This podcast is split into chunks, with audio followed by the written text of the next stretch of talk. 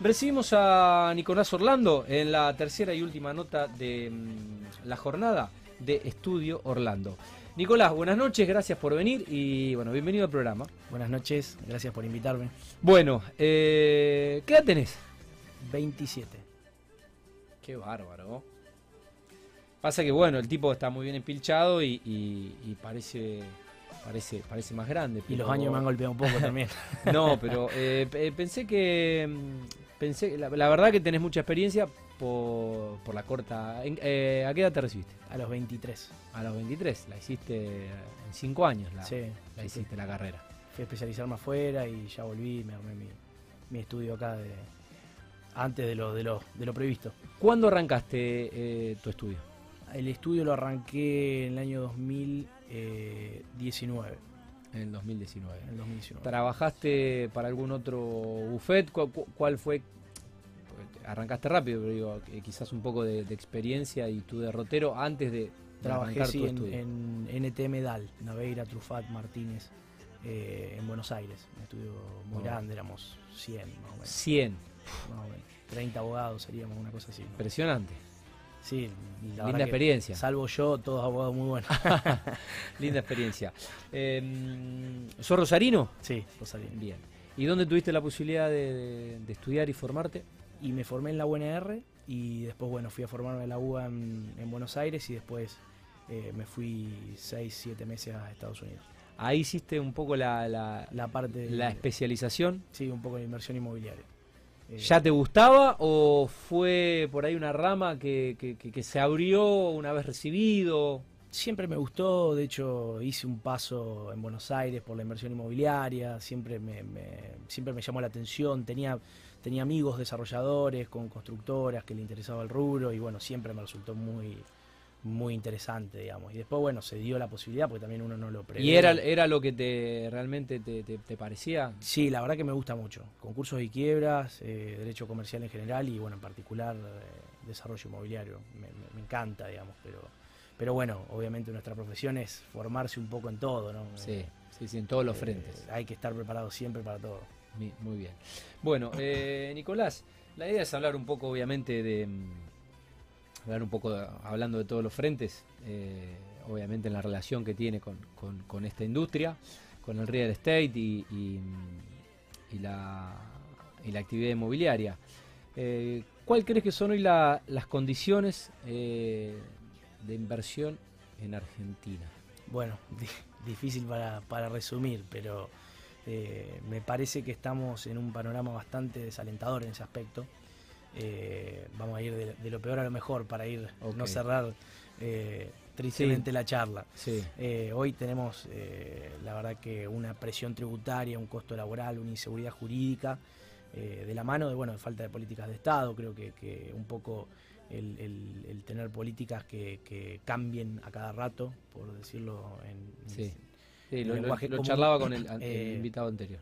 hace que eh, el inversor no pueda proyectar a largo plazo. Y todo buen inversor, eh, bueno, si ponemos los número uno, el dueño de Amazon dice yo los- no miro los balances de los próximos cinco años de mi empresa. Eh, proyecto a 10, a Claro. así de 5 a 10, no, no me interesa lo que está pasando hoy. Entonces, creo que esa falta de reglas claras, ese desconcierto, eh, sumada obviamente a la crisis generalizada que tenemos hoy y, y parámetros eh, económicos y estadísticas que, bueno, eh, son alarmantes, eh, nos lleva a un panorama para la inversión bastante, bastante pobre, digamos. Em, ¿Qué está pasando con la migración de algunos capitales argentinos? Si se puede resumir también. Bueno, migración de capitales, hubo dos grandes migraciones en Argentina, la primera fue en el año 2001, eh, pero fue una migración más de la gente que se quedó sin trabajo y, y- y se hartó de, lo, de lo común y fue, eh, digamos, afuera como a rebuscarse, como tener un trabajo de mozo, esto, lo otro, lo que se está dando hoy que no se dio en 2001 es un fenómeno de fuga de capitales. Es decir, hay gente que, que se va, muchas de ellas eh, solo sus negocios, muchas otras dispuestas a trasladarse, que es gente que, que tiene la capacidad y, la costumbre de asumir riesgos. Es decir, se nos está yendo el capital productivo. Es decir, la persona que invierte y con esa inversión genera trabajo y con esa inversión genera que el, todo el aparato económico funcione, que eso por ahí eh, en el común no, se entiende, pero es decir, una inversión, una empresa en, general, es lo que genera, genera riquezas a, todos los espectros, porque sin una empresa que, tributa no se pueden hacer obras públicas, sin, sin, sin una empresa que genera trabajo no hay, no hay quien tenga ese poder adquisitivo para ir a consumir y así todo. Entonces, el aparato económico es un todo, si lo vemos como esa suma de partes, ese capital productivo que se nos está yendo, es un, pilar imprescindible eh, que se nos fuga, digamos. Em, hablemos un poco de la situación empresarial, eh, más allá de, bueno, esta generalidad. Bueno, a la situación económica, eh, en lo que es empresa, se le suma, obviamente, todas estas condiciones que venimos hablando, de, de pérdida estrepitosa del poder adquisitivo, eh, de, la presión tributaria, del costo laboral, etcétera, la inseguridad jurídica, que es lo que venimos diciendo, se le suma eh, que obviamente la pandemia eh, generó que muchas industrias se paralicen o, se, o, casi se frenen y tengan una, un, golpe muy duro. Entonces ahí ah, tenemos la otra pandemia de la que no se habla, de la que se habla poco, que es esto que, bueno, Juana Nietzsche, algunos especialistas la, la, la definen como insol pandemia, que es este COVID económico, este COVID empresarial, que, vale la analogía porque no solo por la contagiosidad, sino también por la letalidad. Es decir, eh, hay muchas empresas que hoy, que es, eh, estamos en un año donde casi no hay presentación en concursos preventivos, eh, las empresas no llegan a la terapia intensiva. ¿Pero esto por qué? Porque no se están dando las herramientas necesarias a los centros de terapia intensiva para que puedan revivir a, los enfermos de COVID con esta enfermedad que es la sensación de pago, que es ya el enfermo con neumonía bilateral. Eh, así que bueno, esa es la situación, una situación crítica eh, de la que hay que tomar carta en el asunto de manera urgente. Em, ¿Cuál notas que por ahí son las diferencias con otros países para, para poder emprender? Eh, bueno, tuviste la posibilidad de, de estudiar en el norte? Bueno, eh, obviamente no, diferencias. Eh, no, a ver, no, nos podemos comparar con, un país continente, con una potencia del mundo como es Estados Unidos, pero sí, eh, sí pero intentar aplicar lo que funcionó allá y, y no aplicar lo que no funcionó allá, porque tampoco es que son perfectos y hacen todo bien y les va bárbaro. No, eso también hay, que desmitificarlo. Tampoco es que, nada es color de rosa. El, mundo no funciona así, la vida no funciona así. Eh, lo que sí creo que, bueno, hay diferencias, eh, sobre todo culturales, pero también sistémicas y estructurales, que son fundamentales. Eh, no solo en Estados Unidos, en muchos países del primer mundo, pero en Estados Unidos en particular, que se da bueno, esto que hablamos, la seguridad jurídica, las políticas de Estado, cambian los presidentes, los colores, los discursos, pero eh, se sigue una política que, es más grande, que es, eh, quiere ponerle Alemania, Alemania, eh, quiere ponerle, pero hay, seguridad jurídica, hay, toda una red de contención eh, que apoya al, emprendedor y, y, le dice vamos para adelante que nosotros te acompañamos, te va mal, te acompañamos. Y también creo que eso también viene de la mano de un concepto cultural respecto al emprendimiento y respecto al fracaso. Es como que acá tenemos mal visto el emprender y el fracasar, las dos cosas. Ya es como los americanos, por ejemplo, con la, bueno, la practicidad y la facilidad que tienen. En Estados Unidos armó una LLC y la, la tiene con alta tributaria, eh, preparada para, para, emprender, para desarrollar en 72 horas.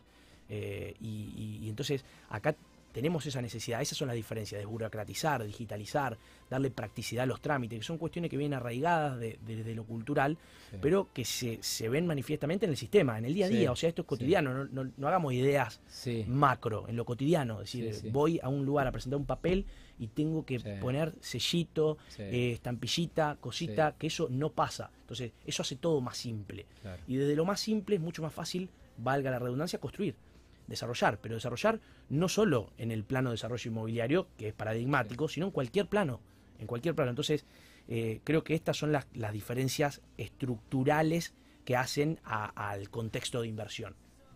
Eh, para profundizar sobre eso, eh, ¿cuál es el estado legislativo concursal hoy en Argentina? Bueno, eso es lo que más o menos hacíamos analogía con, con el COVID. yo creo y no, esto no, es que lo crea yo, sino que los grandes especialistas en materia concursal entienden que hay una especie de inacción, eh, una especie de pasividad legislativa frente a la crisis. ¿Por qué? porque si vemos que muchos enfermos con neumonía se están muriendo de COVID, eh, entonces, bueno, mejoremos los, los, los, los, medicamentos que estamos dando, mejoremos las terapias, mejoremos. Entonces, en esta línea, creo que hay una inacción que la, la, definió hace muy poco en un artículo Daniel Trufati, Marcelo Barreiro. Eh, hay una inacción que, que, que, es muy riesgosa porque ya eh, es como que estamos dejando muchos muertos sin darnos cuenta. Y, los muertos van a venir y van a seguir porque no, se toman medidas concretas y estamos dejando que fracasen esos concursos preventivos y, que en su mayoría ni siquiera se presenten, porque hay un año que directamente fueron muy pocos las empresas que se, fueron a concursar, que fueron a terapia para curarse de COVID.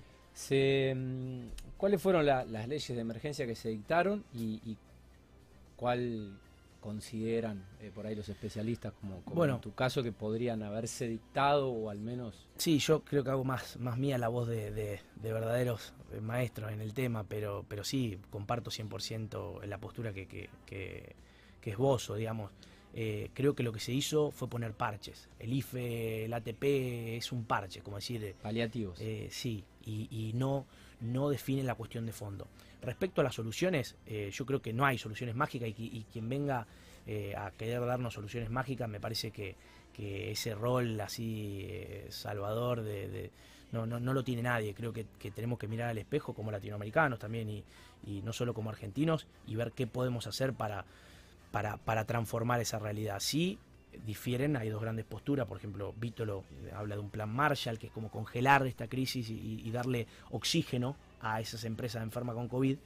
Eh, y otros, en cambio, dicen, bueno, reformemos las leyes concursales, dictemos leyes eh, de emergencia en materia concursal y digamos, bueno, démosle posibilidad de negociación y de renegociación a las empresas concursadas, eh, que sea más fácil concursarse, que viene también de la mano de lo que hablábamos recién. Es decir, estoy en crisis, me estoy muriendo, denme una cama, no les estoy pidiendo, no les estoy pidiendo que hagan ejercicio por mí, que coman por mí, no les estoy pidiendo eso, les estoy pidiendo que me den una cama y me den un respirador. Entonces, eh, en esa línea, eh, sacar la presión fiscal sobre las empresas concursadas, eh, poner el enfoque en, proteger la cuenta corriente de la empresa, que es como el pulmón. Entonces, decir, bueno, medidas tendientes a que se puedan levantar embargos sobre las cuentas corrientes para que la empresa funcione y siga girando esa rueda. O sea, hay que entender el macro, porque hoy la pandemia económica, la insol pandemia, nos deja un tendal de, de enfermos de COVID que si no tomamos medidas como las pandémicas, eh, estamos... Eh, sí, sí, eh, hay que hacer el paralelismo. Em, Nicolás, ¿cuáles son los factores a considerar hoy para invertir, por ejemplo, en, Estados Unidos, que, bueno, está... Es, también una costumbre arraigada en, en, la Argentina, no sé si en Mayamero, pero bueno, hay una, hay una relación y hay mucha gente que, que invierte acá, invierte, invierte allá, hay mucha gente que invierte allá, hay mucha gente que vive allá y invierte acá o tiene familia y hay eh, un emparentamiento, creo que principalmente con el estado de Florida. Exactamente. Bueno, yo... Porque digo, eh, hace un rato decía es un país continente, es grande Estados Unidos, pero sí. como que el argentino se relaciona con... Sí, hablar de Estados Unidos como hablar de, Latinoamérica, son, son como casi... No, no, es un país continente. Son, son, son un país continente, exactamente. Eh, yo desaliento un poco, hablando de Miami, Miamero, como lo definiste vos recién, mm. desaliento un poco la inversión en Miami hoy. Yo creo que en Miami se está dando un fenómeno que, es como una especie de, sobreestimación eh, y, está, hay como una especie de burbuja, llamándolo bruscamente. Y después los, factores a considerar, eh, para mí hay un sinnúmero y creo que, que, en cada caso concreto hay que evaluar las condiciones de inversión, el bueno, obviamente la, posibilidad de cada inversor, lo que quiere hacer, dónde quiere eh, apuntar el negocio. Hoy día lo que se está dando obviamente es a lo seguro, digamos, eh, al construir, se puede, hay distintas, distintas cuestiones a evaluar, pero, pero creo que es más un traje a medida. Eh, entonces, para cada inversor y para cada situación de hecho hay que, hay que proyectar un, un, negocio distinto. Lo que sí considero primordial y eso me parece esencial y se lo marco a, todos los clientes que por ahí me mandan un contrato o un desarrollador determinado o un proyecto determinado y me hablan de los retornos de inversión y de por ahí de algunos costos.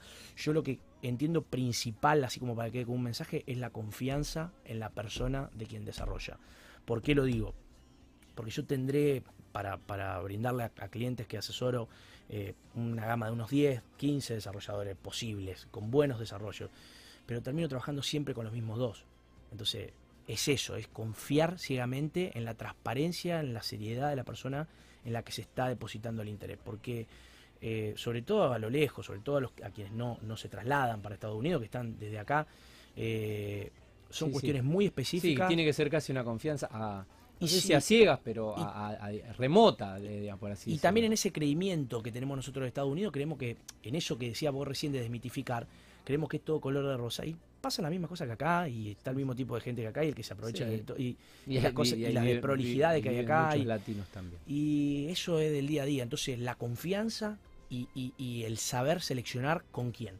Yo creo que, eso es el punto central de, esta cuestión. Em, ¿Cómo es para vos, eh, Nicolás, emprender eh, en Argentina desde la profesión de, abogado? Pero bueno, con esta globalización también que te permite trabajar en este caso con inversores eh, que quizás apuestan a otros países como puede ser Estados Unidos. Bueno, hablando de temas que son difíciles de resumir. la abogacía, una, como todo emprendimiento, igual eh, es una profesión eh, sumamente hostil, con, sus matices, con sus cosas. La verdad que, bueno, eh, me cuesta un poco porque es como, como una madre que habla de su hijo. A mí yo hago lo que me, lo que me apasiona, entonces.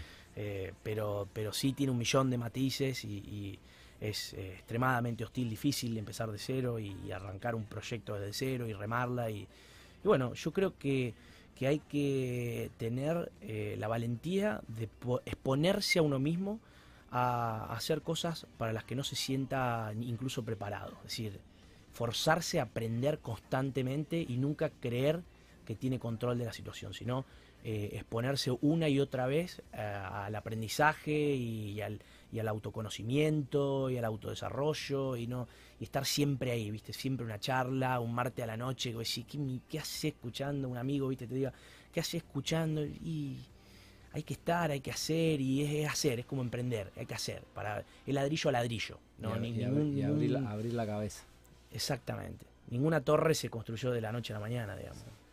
Eh, igual vas rápido, eh, con 27 años vas, vas rápido. Eh, Nicolás, se nos fue el tiempo, tenemos que, entregar el programa. El, gusto, ya te conocía personalmente, habíamos coincidido en un evento y mm, bueno, cumplimos obviamente con, la invitación porque entendíamos que, tenías tu valor agregado dentro de lo que es esta rama o esta especialización que hiciste y que tiene obviamente relación con, este programa. Estaremos renovando la, invitación, posiblemente antes de, fin de año, para profundizar un poco más y ojalá hablar de un contexto un tanto más, más normal. Ahora te vamos a, eh, te vamos a, compartir unas, unas pizzas eh, de nuestros amigos de, pizza. Al, último invitado, que lo hicimos esperar, lo último que podemos hacer es al menos compartirles eh, una de las pizzas de Pizza al Corte. Güeme 2238 en Pichincha. Italia 1846 en Barrio Abasto. Teléfono 341 2572 405. ahí nos están. Si Gerard y Gerard y mi amigo dejaron algo de todo esto que nos, nos mandan todos los jueves. Cuatro, cuatro porciones para ser exacto. Cuatro porciones. Justito. Mm, bueno. Me sumaste un productor. Bueno. bueno. Bueno. Ahí están nuestros amigos de pizza. El saludo a Joaquín Parcel, el saludo a mm, Nacho Lamarque. Eh, y antes de, mm, despedirlo a Nico, eh, la producción me pasa que eh, este kit de mate, este kit de mate, se lo lleva Leda, terminación 470. Leda, eh, entiendo que será el nombre eh, y no será el apellido. Leda 470 mandaron un montón de mensajes durante todo el día porque el posteo lo hicimos pasado el mediodía, eh, hace 8 horas que posteamos, que mm, mandando el nombre y los tres últimos dígitos del DNI se llevaban esto. Coordinamos por privado, por supuesto, con la, mm, con la producción y vamos a hacer entrega. Gracias a los amigos de M2.